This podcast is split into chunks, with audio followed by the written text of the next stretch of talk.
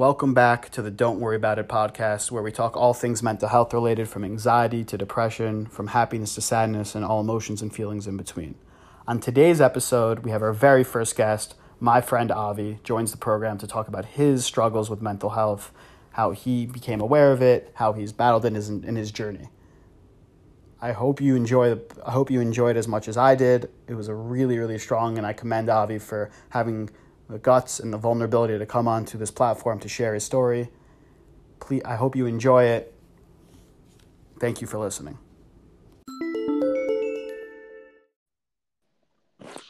Avi, welcome to the Don't Worry About It podcast. Thanks so much, David. It's a pleasure to be here. Yeah, appreciate you taking the time to come on. Uh, my, my first question to you is Do you suffer from any mental health uh, disorders? Yeah, so I suffer from generalized anxiety disorder, which uh, I've had, you know, basically my whole life, but I've only learned to understand over the past few years. So, you right, you said you feel like you you dealt with it your entire life, and only only the last few years that you've come to understand it. How did you realize? How did you come to that awareness? So I think that um, there wasn't really a specific moment where I came to understand, you know, what anxiety was and that I was dealing with it. Um, but I happened to uh, be taking a class in college my senior year that was about uh, drugs and you know different type of treatment. Um, and you know, there were some anti-anxiety drugs we were learning about. So I had to um, dive a little deeper into what anxiety was and how drugs help treat them. And I realized that, you know, after all these years, this is what I was dealing with. And it really was a pretty big moment for me. Um, but the thing is, I, I didn't really take it to heart until maybe about six months later and start, you know, learning even more about anxiety and how to deal with it. Yeah, I think that's something that's really common. Um, kids grow up feeling that anxious and nervousness, and then take a class in college or get educated by some reading an article online, and, and then they kind of make that connection, like, oh, that, that's what it was. So now that you've like come to understand it, how do you, what do you do to deal with your anxiety? So my go-to um, way to deal with it is actually something that you discussed on last week's podcast. The um, inhale for four seconds, hold for five seconds, and exhale for seven seconds method. Uh, it works really well, and you could really do it in a pinch if you're ever feeling particularly stressed or just a standard bout of anxiety or want to calm down. Um, I do it on a daily basis. Um, but there's a bunch of other things that I've uh, learned to u- utilize. Um, I've used meditation. Um, meditation definitely is a very difficult thing to use and it's worked really well for me but i've kind of you know gone in and out of um, the routine of using it. Um, but just in general when i'm dealing with a particularly bad bout of anxiety i try to either go for a walk go to the gym. I took up kickboxing uh, which unfortunately i haven't been able to do in a while because of the covid pandemic but that was really effective. Um, or if I'm just like sitting in class or in bed or anywhere and I need to just calm down, I try to just think about something more positive, think about sports. I'm a really big sports fan. And in order to sort of just distract myself until I calm down a bit, I just like go through like teams or players at certain positions, stuff like that. And then another thing that um, I've learned, it was from a video I watched a couple years ago, and it seems to work pretty well. I just sort of like bombard myself with positive thoughts and, you know, just things I'm happy about or just like a particular positive thought and really just like, you know, start to flesh it, flesh that out in my head until I calm down. Uh, just as more of a distraction and to realize that like there's a lot of, you know, positivity to think about. Yeah, I think that that method I think is, is something that I, I really recommend. I, I try and do it um, for myself.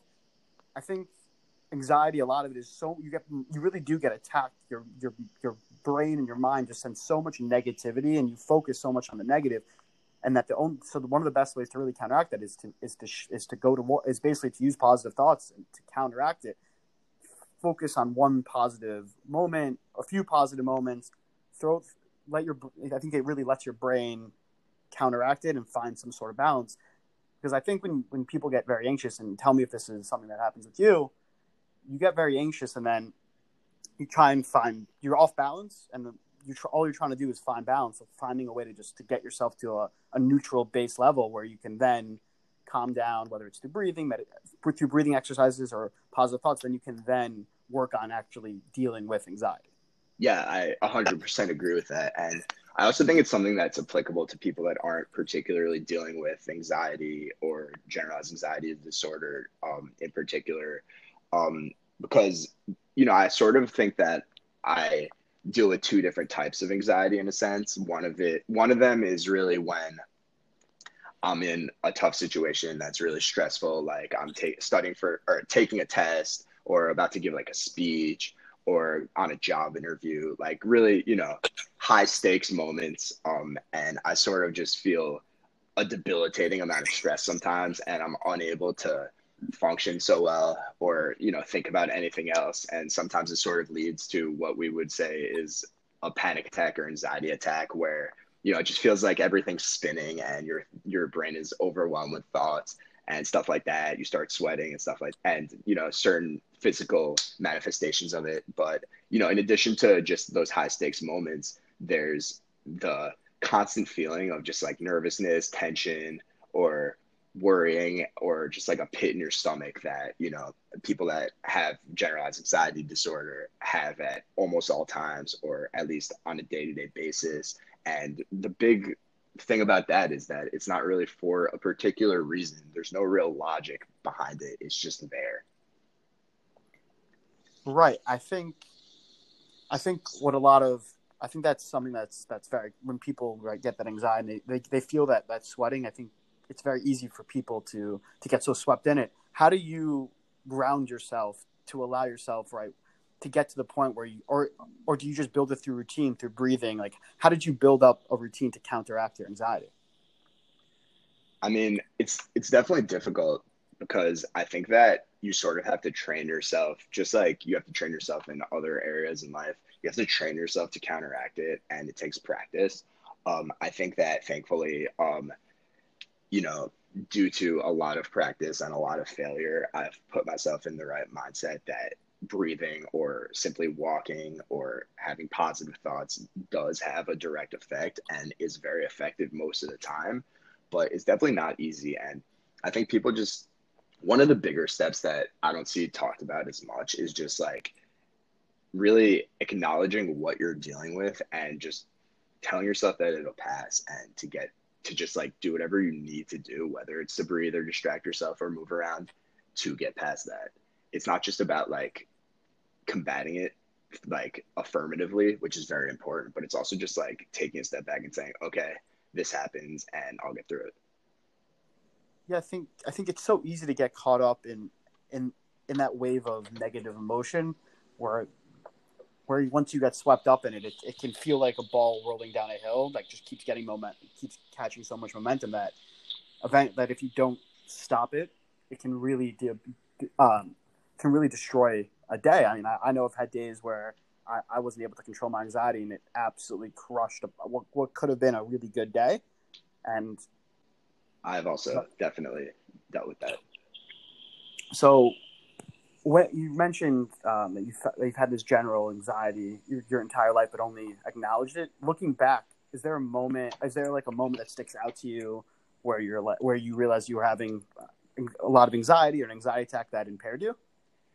Yeah, so it's pretty interesting because I guess you really don't realize like that certain moments that seem so mundane when you're a kid really stick with you, you know, for a long time. And you know, there was a moment in about ninth grade where I was just hanging out with a bunch of my friends, and I happened to mention something that I dealt with on a daily basis. I I really just like asked, like you you guys know, like when you're just nervous at all times, but you don't really have a reason to be nervous, and you're just trying to think of if you have reasons to be nervous, and it just doesn't go away.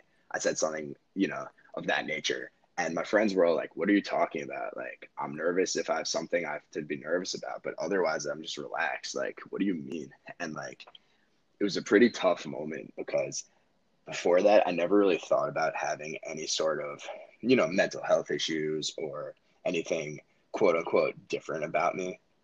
But I felt pretty isolated and confused in that moment because I genuinely had no idea what I was dealing with or that it wasn't what everyone else felt.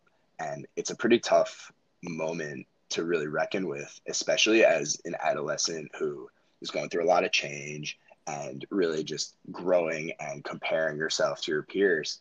It's it was a really tough moment that really s- stuck with me. And and looking back on it now, do you think that your when you brought that up to your friends that they answered honestly, is it possible that they may have been you know had that same nerves themselves, or and they just weren't you know admitting you have a mental like anxiety, you feel like those feelings, especially as with guys and got the way like guys interact, especially in the ninth grade at that 14 at that 14 year old 13 15 year old age it's very it can be very hard. So I, I, always wonder i know for myself when i was talking with with my friends when I'd, I'd say something they'd say no i never felt that way. I always wonder if maybe they weren't telling the truth or may, I, want, I wonder is it possible that when you asked those friends and were they do you think that they were telling the truth? Yeah it's a great question and i do wonder that and i think that it could be a mixture of some of them not even realizing that they were dealing with it and others you know being too ashamed to admit it. Um, and it's not that they were giving me such a hard time about it. It was just more like a sense of confusion and not really being able to relate to what i was saying. It's not like they were like shaming me and saying wow, wow you're crazy or you're broken or what are you talking about? Like you're losing your mind. It wasn't like that. It was just like no like i can't relate to that. And it's really tough when you say something that you think everyone is dealing with and you're the only one, especially when it's something that's pretty debilitating.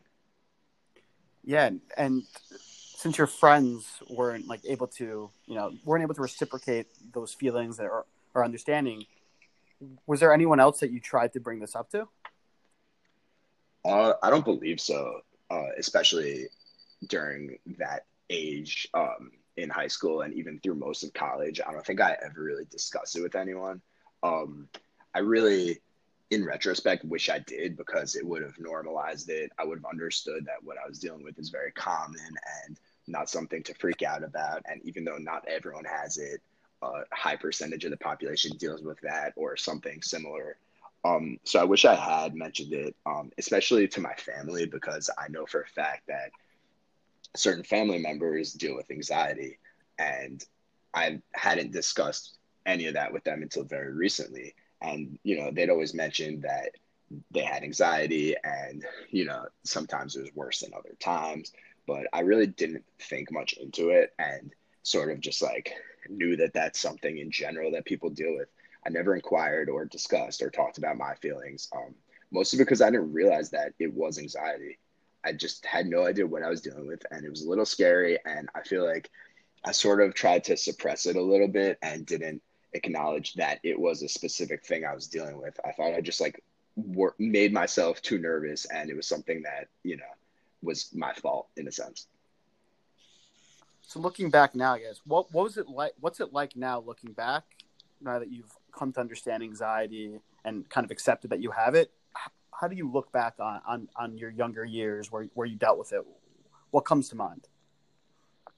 Well, it's really tough because I think that there were a lot of situations in which I could have had an easier time if I knew what I was dealing with and sought some sort of help, whether and it's not I'm not even saying necessarily to like go to someone to speak to them. Like I'm all in favor of, you know, people going to therapy or any other sort of treatment in that sense but it's more just like understanding it and knowing what I was dealing with. And if I had that awareness, I think I would have avoided a lot of situations where, you know, I worked myself up into a paralysis in a sense, or just wasn't able to relax during times when all my friends were able to just like sit back and relax and enjoy whatever they were dealing with. I thought that, you know, there were times where I had certain thoughts or just res- inner restraints that you know, didn't allow me to maximize all of my time and just led to situations that were not enjoyable that I could have avoided or minimized the pain from.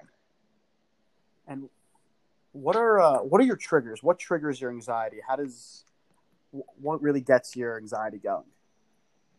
Yeah, well, I think that um definitely school related stuff. I just graduated law school a couple months ago and I'm studying for the bar exam, which is definitely a very stressful thing right now. Um, and if I'm having trouble, I feel like if uh, I reach sort of a point where I'm not progressing as quickly in my studying, it definitely like makes me anxious because I it always relates my mind back to the stakes involved, which are, you know, high stakes with the bar exam and stuff like that. So I think like when there's a daunting thing that's hovering in the future and I'm reminded of that and I see some sort of negativity relating to that, it like brings all of the pressure into like a sudden urge of like tension.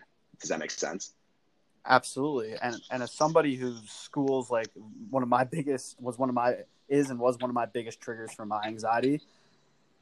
For first of all, congratulations on graduating law school. That's an incredible achievement. Thank you. And I definitely can relate to, to those feelings of daunting of pushing off work where it feels like how am I ever going to get this done? But I mean, now that you've graduated, you know that now you've graduated. Looking back, is it what what does it feel like to be able to overcome that anxiety and actually not only not only beat it but do it in, in the sen- and get through it in the sense of, of real accomplishment? That's a great question, but real quick, I'm just wondering. So, did you deal with uh, severe procrastination in high school? Because I certainly did, and I was unsure if that was a product of my anxiety or not. Because a lot of people talk about procrastinating, but I think I took it to some very extreme levels. Did you deal with that? Yeah, I was a big procrastinator, but I never understood. Looking back now, like I really procrastinated. Like I was I was really last second for the most part with essays. Um, yeah. I didn't really study from like begin middle of my sophomore year on for really any test. Maybe if I the most serious studying I would do was really do ten minutes, bef- maybe like a period or ten minutes before forty to ten to forty minutes of studying, yeah. max before a test, and that's if I really like could get myself to care enough. Yeah, I just I, I just really rejected it. But for essays, if I was going to hand one in, I was doing it the period before but I always wonder if that was me being lazy or me being a procrastinator. And I'm not to this day. I want. I feel like if I say it was because I'm a procrastinator, then it kind of lifts some of the responsibility off right. me. But if I say it's late, but if I say it's lazy, then maybe I'm not acknowledging my anxiety manifesting in procrastination. So I don't know which way I, I, I ultimately lean. I think it's something that I may I'll probably never know the answer to. Yeah but looking back now, I see it. I see it in, in, in, the way that I prepare myself for, for other things in life. I, I think for the most part, it does actually. It, it, it definitely manifests in procrastination. It's just I don't want to feel. I know if I if when I do this work, it how how it makes me feel. So if I push it off, I delay that feeling coming as long as I possibly can. But ends up resulting in, in bad results that just feeds into negativity and do bad in the test because I didn't study because I procrastinated. Now I feel even now I feel that I'm stupid that's right. negative thoughts that just it's just kind of like an, a hate negativity recycling yeah. recycling cycle and that's just never worked for me yeah um i definitely i definitely hear that and in terms of the idea of going through school and graduating from law school uh, despite the anxiety i mean it definitely feels very gratifying um, obviously everyone deals with a lot of pressure and exhaustion and various personal difficulties in going through school and particularly graduate school or law school. But I think that um, one of the things I was pretty worried about throughout uh, law school was just like, I feel like um, I was just like really worried to start in the legal profession, which is considered very cutthroat and just, you know, I wasn't sure if I was like cut out for it. And I think that going through law school, I just I felt similar ways in the beginning of law school, just saying like, you know, do I really belong here? Am I able to keep up? And I think that the fact that I was able to, you know, do pretty well in law school and get through it helps ease some of my, you know, anxiety or nervousness towards being able to cut it in the legal field. So obviously, you know, I still have a lot of work to do leading up to, you know, succeeding professionally, but I think that I felt some of the similar feelings towards law school that I felt towards, you know, going into start working. So it sort of eases a little bit of that tension. What is it about law and what is it about the law profession that, that made you want to go and seek a profession in it? Um, well, for starters, my dad's a lawyer and I was sort of looked up to him. Um, but I just think it suits my abilities pretty well. I've always excelled more in areas of reading, writing, analysis, um, persuasion than math, science, stuff like that. Um, so yeah, I think it suits my abilities. I have a lot of interest in it. I was always a pretty logical thinker. Um, and in terms of uh, logical thinking, I actually think that's why it's so hard for it was so hard for me to understand that I had anxiety and what it was because I think that you know when you just have the general anxiety throughout the day and there's no particular reason for it, you really just keep questioning like why why do I feel this way? Why am I dealing with this? I don't have a specific reason. And it's really tough when you are programmed to think logically as opposed to just like more holistically. You know what I'm saying?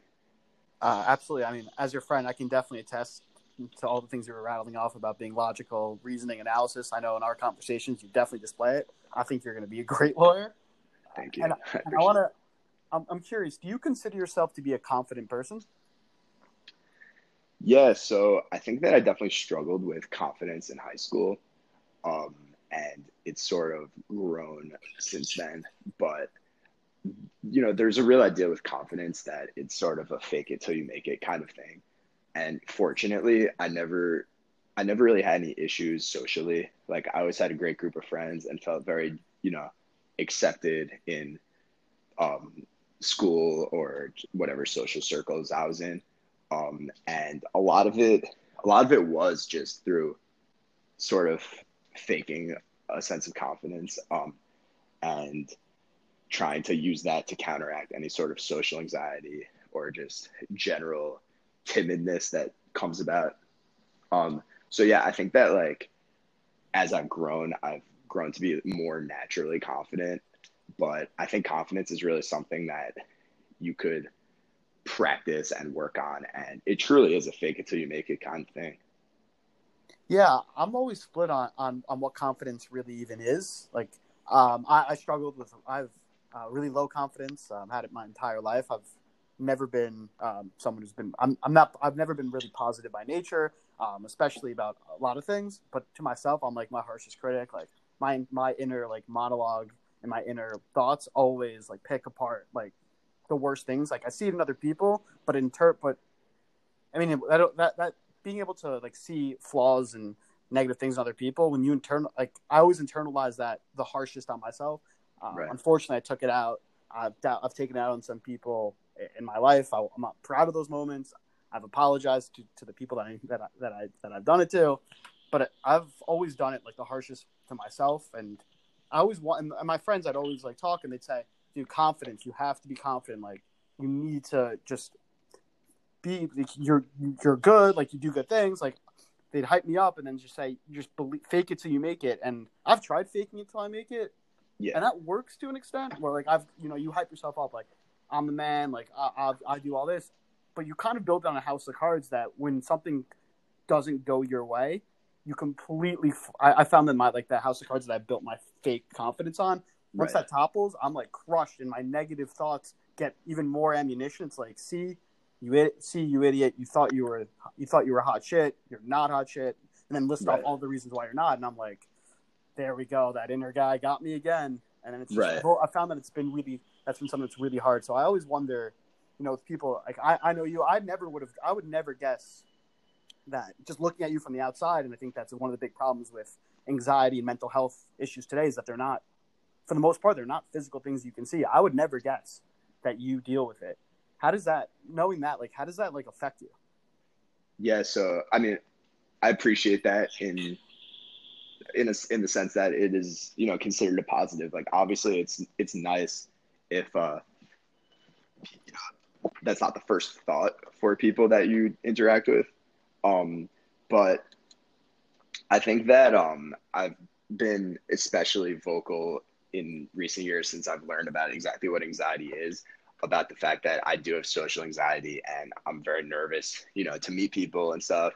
And there are times where I really just like draw a blank when I'm like speaking to someone for the first time and it's a little tough to recover from. But I think that like, you know, I just go into a room and say like I've I've adopted the mindset to do that, like to go into a room and say like, you know, uh, you know, I'm the man, just tell yourself that. And I think it really works. And it sounds really cheesy or cocky in a sense, but I think it really helps you overcome a lot of obstacles. And I think that, you know, I've told a lot of friends that have confided in me about anxiety in general or social anxiety. And I think the best, the best like advice I've given them is just to pretend you're the best when wherever you are and that everyone around you is trying to win you over. And I think that I think that works pretty well. Um, but I think the fact that people wouldn't know on the surface that I have anxiety and have voiced that to me definitely gives me more incentive to you know not judge people based on their perceived confidence or lack of anxiety and give people the benefit of the doubt and always you know keep in the back of my head that they're probably dealing with something difficult. And you know some people it's it's easier for them to overcome in a social setting and some people it's not. Yeah I'm, I, am glad you brought up social anxiety because social anxiety is something that i've i've done a lot of research on studied a lot because once i like read the definition of it in in in, in college like when i was taking a psychology class i was like bingo that's me like i got that I'm pre- I've always felt like I'm pretty comfortable in like what in like small group conversations where like I can express like certain opinions. But when I get into like a real social setting where there's a lot of people, I freak like I freak out. Like my anxiety goes through the roof. My hands starts to shake. And I've like and I've sp- and I've been with like friends where like I've told them like they're like oh come out like you need to you need to go out and be more social and I'm like I know I need to be more social but me being more social is for me and sometimes ends up being like my worst nightmare like my anxiety gets really bad and get and gets and gets really ramped up. How what, what advice would you give to somebody that that that's dealing with social anxiety? I mean, it's definitely not an, e- an easy thing to deal with. Um, I still have my times where I sort of just, you know, flop in the middle of like meeting people and just sort of have to like go to the side. Um, especially it happens to me a lot if like I sort of make like some sort of joke or reference that like fails. I feel like I have trouble like rebounding from that. Um, I know that that's usually after the fact once you meet people, but you know, even with like friends and stuff, I feel like, and that that definitely applies to social anxiety. Like if I have like a point in a, a conversation in a group setting where I feel like something I said just wasn't agreed with, or someone makes like a joke about me or something, like sometimes it's really hard for me to rebound from that. But I've sort of just trained myself to have, you know, a short memory in a sense and just like take a breath and keep going and try not to like overthink it. Just keep yourself in the moment. But it definitely is difficult. And i oftentimes like one it, this is more of a minor thing but like i feel like when i'm meeting people it's hard for me to remember people's names if i'm meeting a bunch of new people because i'm so fixated on my own appearance and like remembering like to even say my name and say it in like a normal way or something like that um so I think that that's definitely a challenge for me. But I try to like to just distract myself also in that moment, um, and not think too much about myself when I'm meeting someone else, and try just to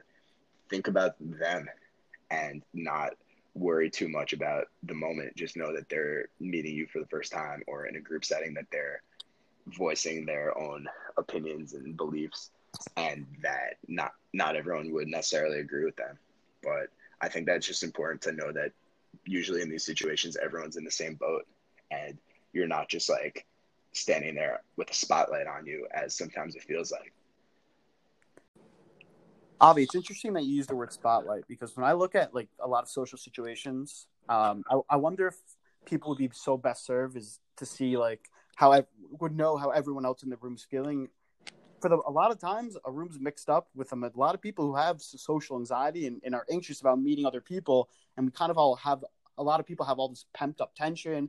Everyone a lot of people are worried about saying what if i say the wrong thing? I feel like it's such a weird dynamic in the room that everyone kind of shares that, those same same feelings that if people are just like open about it's like yeah this is weird where it's a weird situation but it's also like that's the way the world like you know that's how kind of how how it works. Like we all people get in rooms, we all chat with each other, and and, and we talk about it. I, I always wonder if people, if maybe if people were more, I don't necessarily open about it, but if people could really internalize and understand that they're not that they're not the only ones who suffer from social anxiety, or I guess it can apply to any anxiety whatsoever, kind of can create a bond.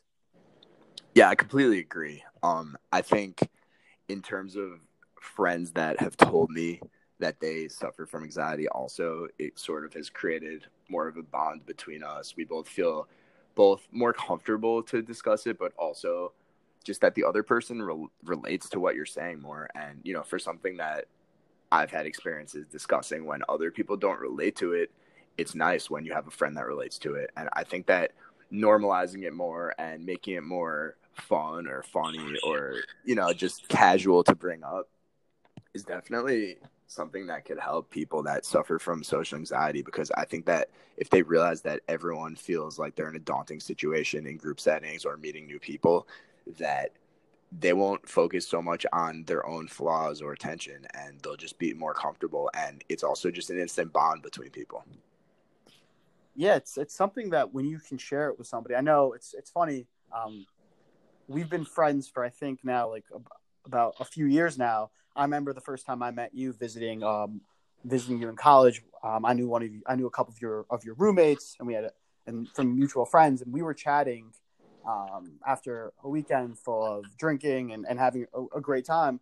We were sitting in a room with a few of your roommates and, and a few friends, and we were kind of chatting about the general state of, of people. And, and one thing that always that I'll always remember and stick out is we were chatting about the fallacy of of of, of the big moment. Um, I know Hollywood and, and TV shows and movies does it a lot when that person that that main character has an existential crisis and they go to their like one happy place and it feels like everything was solved in like those 45 second of montage moments where they go and they peer off into a lake or the ocean and they feel right. in all that moment i think i know for me like i internalize a lot of a lot i watch a lot of movie and tv and i internalize those moments and i always think that those are like the moments that are so that, that, that are so important that when i feel things though. I need to go do what that person did. And then you kind of and I've and I've gone and done them right. You go and lake and you look over and you're like to yourself, aren't I supposed to have an epiphany here? Like everything's supposed to click, and then it does it. And we yeah. were talking about that. I don't know if you remember the conversation. We were just like completely crapping on, on that and how much it affected how much it affected us in our lives and how a lot of people seem to feel that same way. Yeah, I totally agree, and I think that if you make your expectations for how you're supposed to feel so high, then that makes the lows feel even worse. And I think that it's a very dangerous thing to say I'm supposed to feel a certain way in a certain situation because then if you don't feel like I think honestly that the key to happiness is low expectations. And that sounds like a very bleak mindset, but I've definitely adopted that over the past few years and it helps a lot. You know, if you expect something great and something great happens, then it just follows your expectations. But if you have modest expectations and it doesn't work out, then that also just fills your expectation. But if it does work out, then you're even more happy and even more appreciative of how everything turned out. Yeah, I think I think that's I think there's a lot of a lot of wisdom in that. I always um, whenever somebody talks about low expectations, I don't know if you've seen the movie Dodgeball, but Vince yes. Vaughn's character at the beginning of the movie, and he like he's talking with, with, with, one of the people and they're talking about expectations and he goes i don't set any expectations that way. I don't disappoint anyone. Right exactly. And, I, and that like dodgeball was my one of my favorite movies growing up and i, I think i internalized that a lot. I think sometimes i you set but for some people you know you set your expectation bar like way too low and i think it that in that way works against you. It's because when you sometimes when you do achieve that small task sometimes it works in a positive sense but in some ways i know for me when I do something small, my internal thing will be like, all you did was that one small thing. Like you didn't do shit. Right. You haven't really accomplished anything. And it's like, look at you setting your goal so small and thinking that you should take that victory lap. Yeah, and I think that actually applies really well to someone that deals with anxiety on a day to day basis because there are days when I feel like specifically when I'm like not in school, like if it's like a break from school or something like that, and I'm just home and not really doing anything in particular. And I feel a bout of anxiety coming and it just feels really rough. And I think that if I bring some sort of gratification, even if it's minor, and I set my expectations low, it helps me a lot to just like get out of that little rough patch throughout the day. And even if it's just going for a walk or calling a friend or washing the dishes, something small really helps you, you know, just add some sort of gratification to your day and move into more of a positive direction mentally. Yeah, absolutely. I think it's um, I think accomplishing things helps a lot when you're when you're in a, especially if you're in a rut and you're and you have a lot of anxiety or especially if you're depressed. I think, I think when you set out a small task, it could be as simple as cleaning your room. Um, I, I don't know about you. I'm my my room's usually very very messy, but when I start to feel like anxious about something, I'll just start cleaning my room, and for for a couple of reasons. One, it's a mess. Like you got to have some semblance of respect for yourself, and two, uh, it helps. It, it's accomplishing a small task. It's saying this is something so simple, and I can do it. And if I can do this, then I can do something else. That's a win. You start to build momentum of your day. Now exactly. that I, now I clean my room. What about what if I go? What if I clean my room and make my bed? Now I've cleaned my room and I've made my bed. I've already eh, you do that first thing in the morning. That's that's your thing. You build a routine where you accomplish things in the morning. I think that really sets your your mind up for some positivity, and it sets you up with a sense of accomplishment at an early early start. Exactly, and I also think that my anxiety is particularly bad sometimes when I feel like I had like a wasted day, so to speak. Um, and I'm just like in my bed and thinking like, wow, what did I do today? Like I could have done so much more with my day. And even like if it's a couple really minor things like that that add up, I think it just helps me feel so much more at ease after the day. And you know, there's times when like as we've discussed before, you're just like in bed and you have some sort of bout of anxiety, whether it's like a full on anxiety attack or just you know the standard feeling of a lot of tension and your head just feels like it's spinning and overwhelmed with thoughts I think that you know bombarding yourself with positives, as I've said before, it it really applies even with very minor things and just realistic goals that you set. If you just think about that, it helps put you at ease and get you through it. Yeah, absolutely. I want to shift and and and and talk about a topic that's been on my mind recently. I'd love to hear what you have to think about it. What is it about anxiety that you think that people have a hard time, you know, acknowledging in the world, but also in themselves?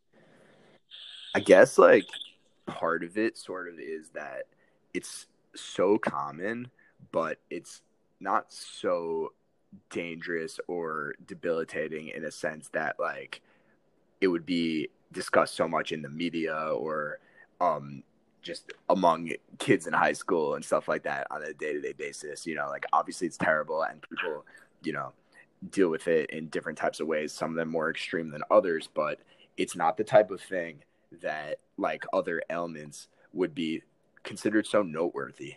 And i think that's one of the problems because i think it's sort of like a latent disease in a sense where it's just there and you know there aren't really moments where you're just like oh my god i need to do something about this. It's more you're just like basking in it and trying to get through the day as opposed to big time inflection points where it needs to be discussed, you know? And I think it's really tough because there's so many people like myself who went through it for so many years without any sort of understanding or acknowledgement of it. And, you, you know, at the same time, there were so many people around you because you know, I, I recently read that 20% of people have some sort of anxiety that they deal with, which is a very high number. And, you know, if you look at that and say one in five people have anxiety and you look at your friend group, then there's a good chance that at least someone that you're pretty close with is dealing with it, whether they mention it or not. So it's just unfortunate that there's so many people going about their lives that don't realize that a lot of their peers are dealing with the same thing. And if there was more publicity towards it and more people just having normal conversations about it, then it would help so many people.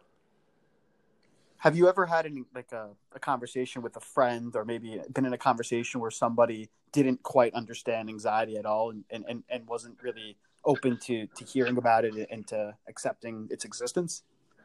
Yeah, I've definitely had a couple of those um in the more recent times since I've fully understood it. Um I think that, you know, I've mentioned people have anxiety and they either just like don't really acknowledge it or even like get like scared.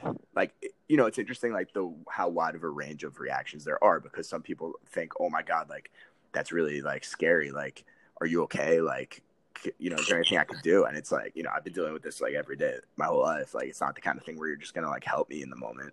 Um and then there's other people that just like brush it off and they're like oh that means you get nervous sometimes. You know i think that's the more common reaction. Like people don't think much about it. And like i think i've gone pretty far out of my way to discuss what I deal with with a lot of my close friends and family and stuff at this point, just so that they understand and if they catch me at a moment where I'm not at my most functional, so to speak, they'll know what's happening and they're not gonna overreact, not gonna underreact, just like, you know, let me roll with the punches. Um, but yeah, I think that a lot of people I've discussed it with don't really think much of it and don't really put a lot of effort to put themselves in my shoes. Um, I don't know if you've dealt with the same sort of thing. I'm wondering what you think about that. Yeah, especially when I was going through depression and, and my anxiety got so bad. I, I mean, it really led hand in hand to my depression.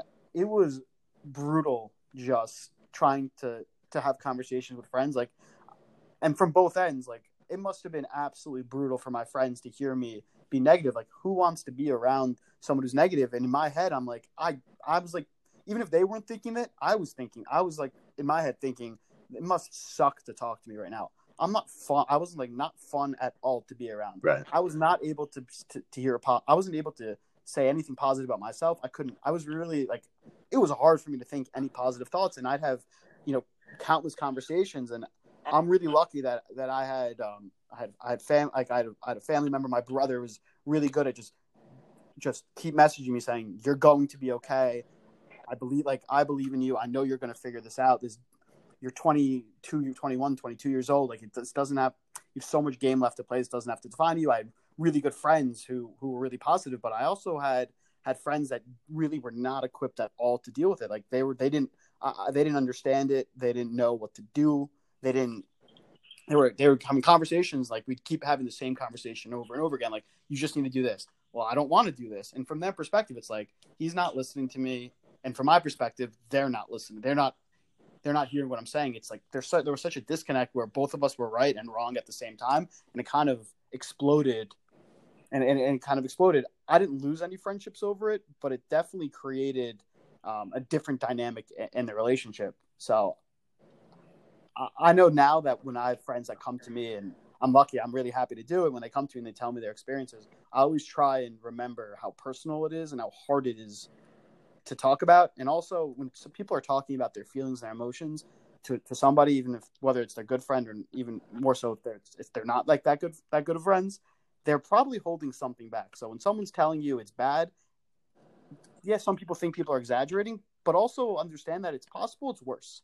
They might be afraid to to really tell you what they're feeling because they're afraid that you'll think poorly of them. You might think they're uh, there, there's something wrong with them. They're, they're, they're, it's such a vulnerable topic that I think people need to have not only empathy and sympathy, but also try and really understand that their the other person's situation. And it's hard. I don't. It's it's not an easy position for people to be in, especially at such a young young age. Like we're only twenty now. I'm, I mean, I, I'm 25 years old. Like there's a lot of game left to play. I was I was very young. Like I'm very hopeful for the future of, of people having the conversations. Yeah, I mean, you know, if there's anything I could change about my past, I just wish that there was some sort of I mean, I don't want to like put it on like schools or anything like that, but just general sort of education somewhere out there that made it normal and approachable to discuss um, for younger people and just just so I knew that what I was dealing with, so that even if it's not discussing with people, it's googling it or watching YouTube videos, which I do with a lot of things, and I've done with this to learn about it. And I've spoken like my girlfriend is a um, she's getting her doctorate in psychology right now, so she's provided me with a ton of insight. Um, I've spoken to some people that have a lot of gained knowledge about this that have helped me a lot, but a lot of my initial learning was just from my own research, and I think it's sort of is a valuable thing to be able to research it on your own because people are ashamed to talk about mental health issues. And like I totally understand that especially as an adolescent. But it's all about just understanding what I was dealing with. And if I was able to do that at a younger age I would have done more research into just realizing what I, what I have and what I could do about it you know with self-help yeah, I think it's I think it's really important. I think the best way to do it is is to the best way to make the conversation better is to have conversations. It means talking about it in open relationships, and obviously there's a time and place and setting. Like, do I think if you're at an, an a, a, someone's party at an, an open house that that's pro, that that going to be the most like conducive environment to discuss serious mental health issues? I think not. If somebody else thinks otherwise, all the power to you. Yeah. But there's a time and place, but I think that the more these conversations happen, the more people share their emotions and share feelings. And now I'm not saying you need to go find, you need to share every deep, dark thought you've ever had. Maybe that might be better off with a therapist or in other ways. And if that's something that you want to do, absolutely.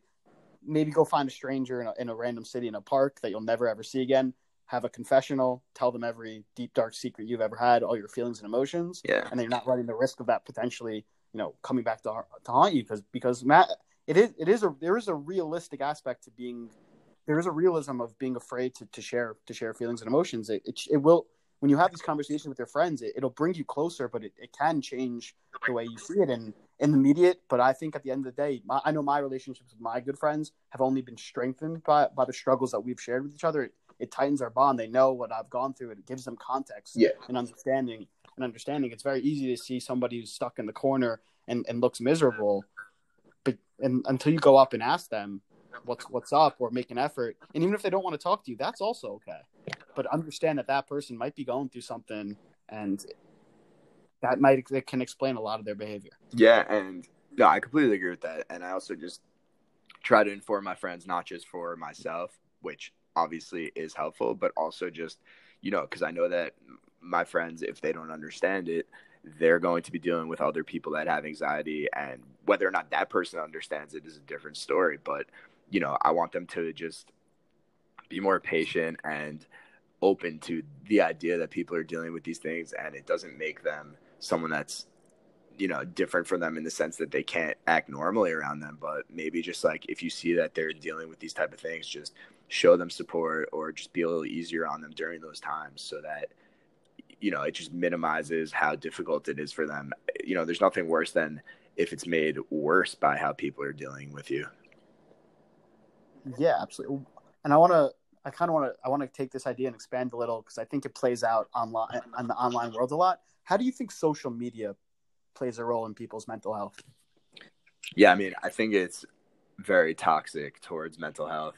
Obviously, there's a lot of benefits towards technology in general and social media, but I mean, in terms of comparison with other people or seeing that friends of yours or people that you'd like to be around are with other people but not with you or people showing off certain physical attributes that you might not have or how many friends they have or how financially fortunate they have all these different types of things that you wouldn't have to just see upon going onto your phone otherwise or if you're not with people, you wouldn't have had to see it if it wasn't for social media. Um, so yeah, I mean, I think that it's something that definitely could trigger a lot of anxiety or po- just pos- negative thoughts in general, and possibly just lead people, you know, into a bad place. And I think that it's very important to minimize how much you're going on to social media if you see that it's affecting you. And I've definitely done that at times. Um, not really right now. I don't feel like I need to minimize it right now for um, emotional or mental health reasons. I minimize it more during this time because I have to study a lot. But there have been times in my last few years where I said, you know, like I want to minimize how much I go on social media because I've seen some things that are sort of hurtful or just like put me into a negative headspace. And I think that it definitely helps a lot to just make that decision to minimize it and think more about your own world instead of this manipulated world where people portray themselves in a very narrow way that might not always be indicative of real life but could make people feel certain ways that are very negative yeah i mean i think social media is such an interesting um, such an interesting technology I think there are two ways. I, I it's like kind of a two way street that it works. You can eat social media is either going to use you, or you can actually use social media for. There's a lot of like good you can do with social media. There's if you're following it whether it's Facebook, Twitter, Instagram, uh, Snapchat. I'm really only like well versed in Facebook, which I don't think anybody really uses anymore. Except I use it just to know people's birthdays. That's pretty much all I yeah. that's useful for me. But I remember growing up back in the day, Facebook was everything. Yeah. People shared everything on Facebook. You, if anyone was doing anything, it was going up on Facebook. People were getting together, they were going partying, and I know I know there were times where I would see someone update their status, like or take a picture with like and tag like a bunch of friends, and like I never got a text about that.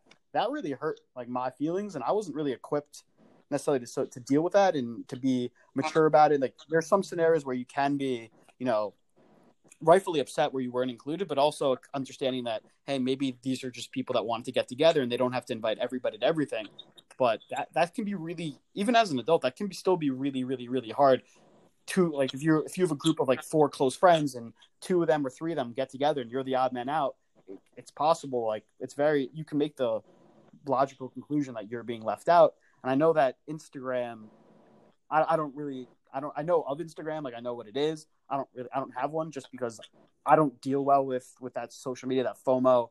I just don't want if people are getting together, great, go and do it. But for me, it's more about kind of creating a diet, a social media diet of what I'm consuming, making sure is this person is this is this follow if this person I'm following on Twitter um, making actually giving me digestible information that's making me better? Do I feel better? Am I learning something? Am I getting something out of it, or are they using me to get what they want across? And not, it's not if there's no positive impact, and if there's no positivity, then what am I actually using it for? Right. I completely agree with you. Um, I, I also don't really find myself posting a lot on social media like over the past few years.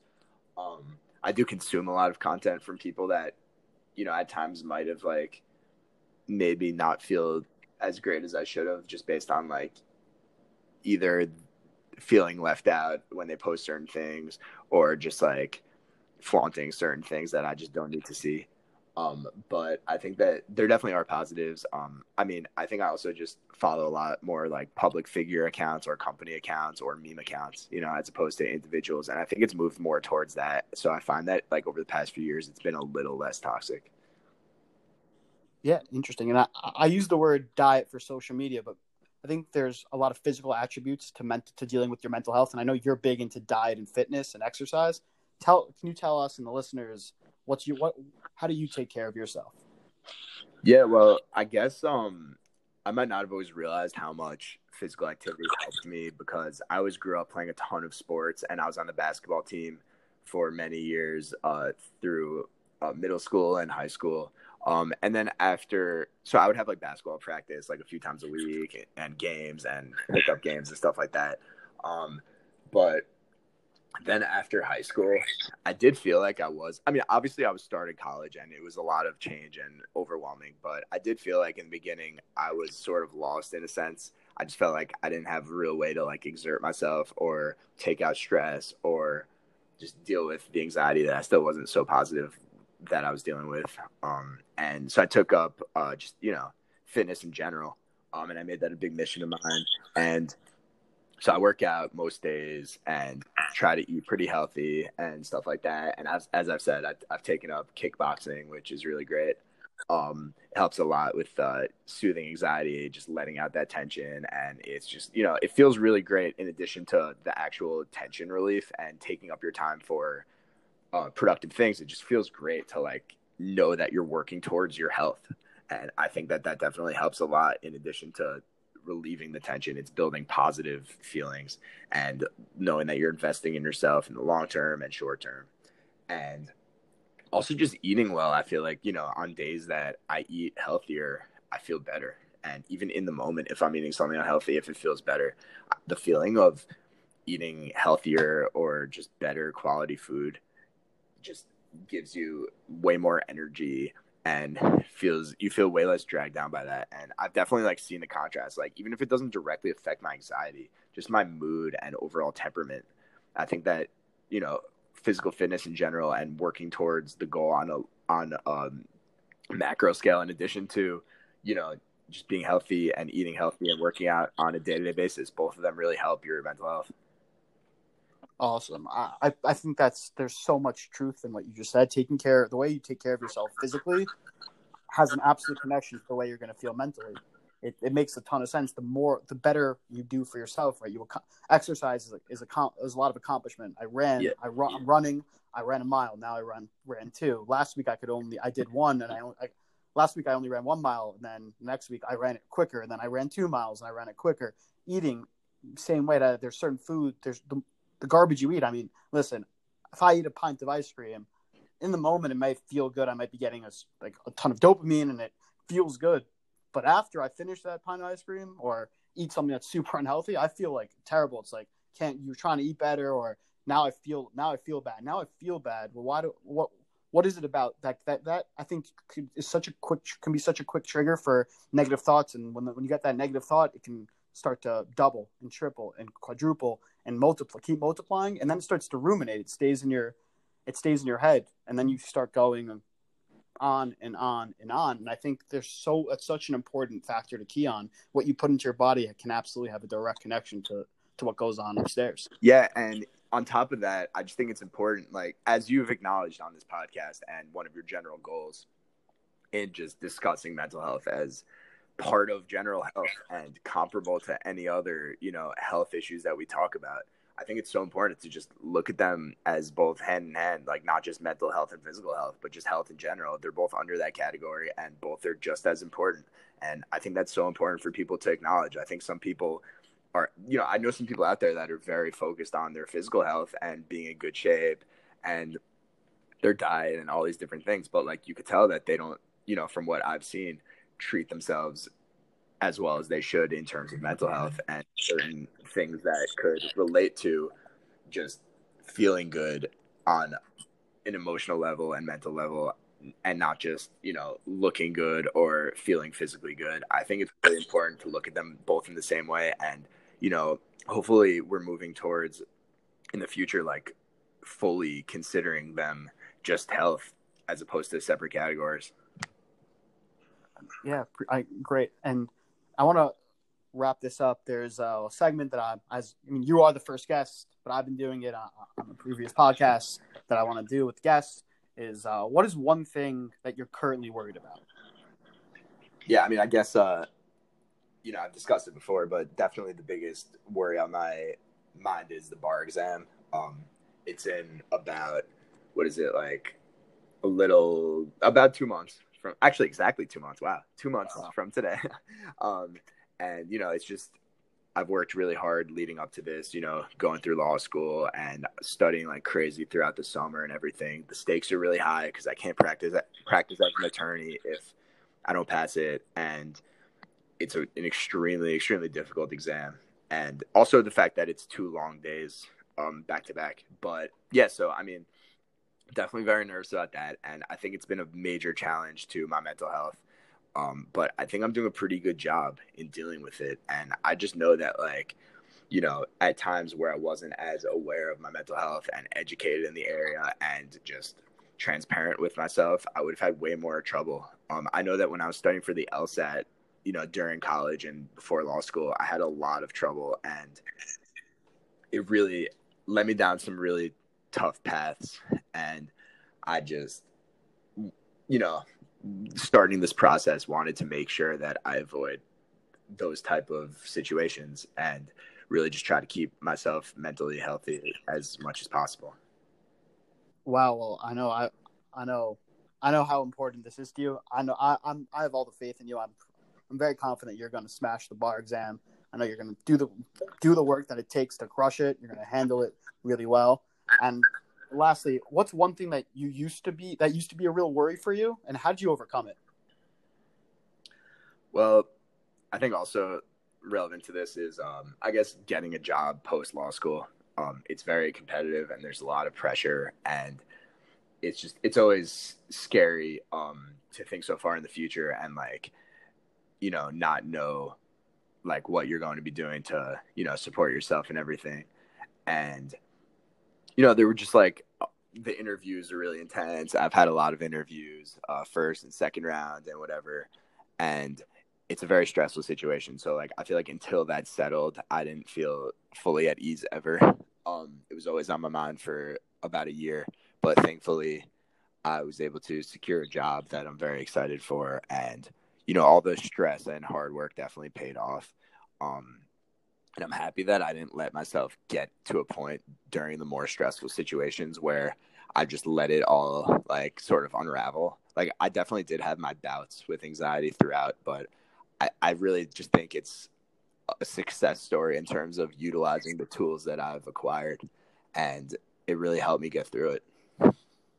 Yeah, um, I appreciate you sharing that worry. Now, I'd be it wouldn't be fair if uh, you were the only one who shared something they were worried about and I didn't. So one thing that I'm currently worried about, uh, I'm like I feel like I'm starting to lose my hair. Um, and it's like really like a weird thing to. I haven't gotten a haircut since like end of February, beginning of March, and like my hair has gotten like pretty long in certain areas, but like I'm starting. I feel like I'm like really starting to thin, and I'm very very worried about losing my hair. So that's like been like a real stressor for me lately. Like I get pretty anxious. Like, can I?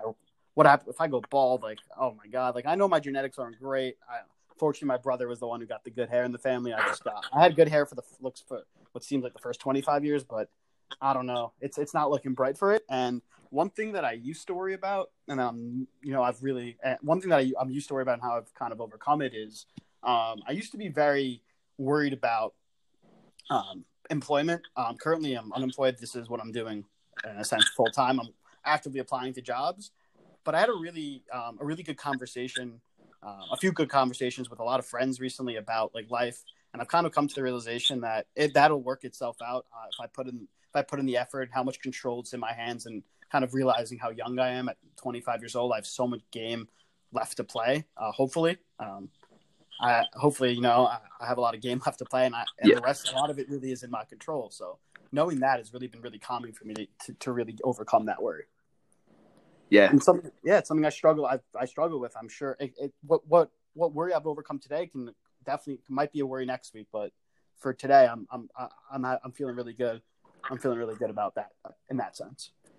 I'm glad, and I know that uh, it definitely has been tough at times, but you know, I know it's like you, you you definitely do just have to remember that you're very young, and there's so many people that still don't know like what exactly their path is, and people that still won't in future years at you know a more advanced age than us. So everyone has their time, and you know all the work that you're doing leading up to that will pay off when it all comes together you know. All right, and and to wrap it up, Avi, for some for for listener out for listener uh, listeners out there that are struggling with their mental health, they're struggling with anxiety, maybe they have generalized anxiety and, and the similar anxieties that you do. What would you what would you like to tell them?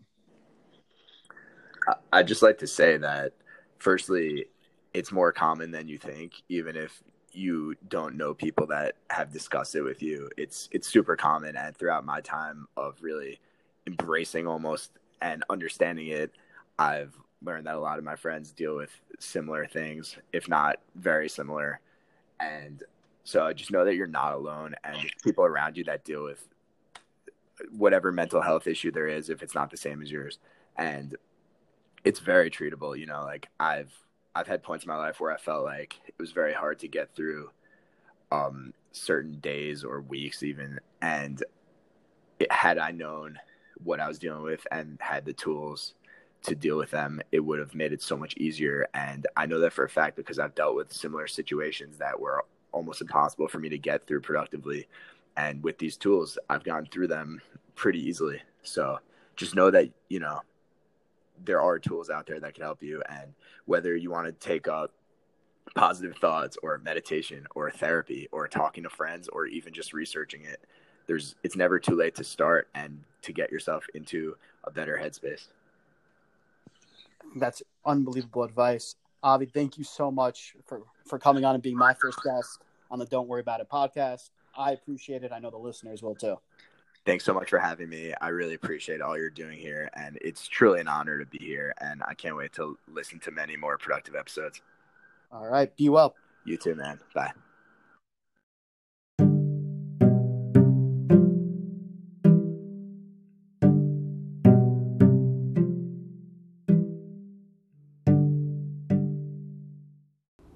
Want to thank Avi for coming onto the program and sharing his story with, with us. I found it to be really relatable. I thought it was really strong. I hope you all did as well. If this inspired you, or if you have any interest in coming onto the program to share your story of mental health or anything in that department, please reach out. I'd love to have you on the program to hear what your thoughts. It can be something short. It doesn't have to be long form. It can be short form. It can be about specific emotion. It can be a general conversation, an interview. Really, whatever you're comfortable doing, I'm happy to have you on. If this, uh, if if you're interested, please reach out. Personally, you can reach me on any of the social medias that I have just really Twitter or Facebook. And you can reach me at my personal email of dizso31 at gmail.com. I'll put it in the notes description down below. Please, now that we're finally on Apple, Didn't realize that a few days ago, but we're on Apple, on Spotify, on any really program that that that uh, publishes podcasts. So give me a subscribe button, hit the subscribe button. You can maybe give me a like if you're interested. Write a review. If you're not, that's okay too. I appreciate you taking the time to listen. Thank you, and looking forward to seeing you next week.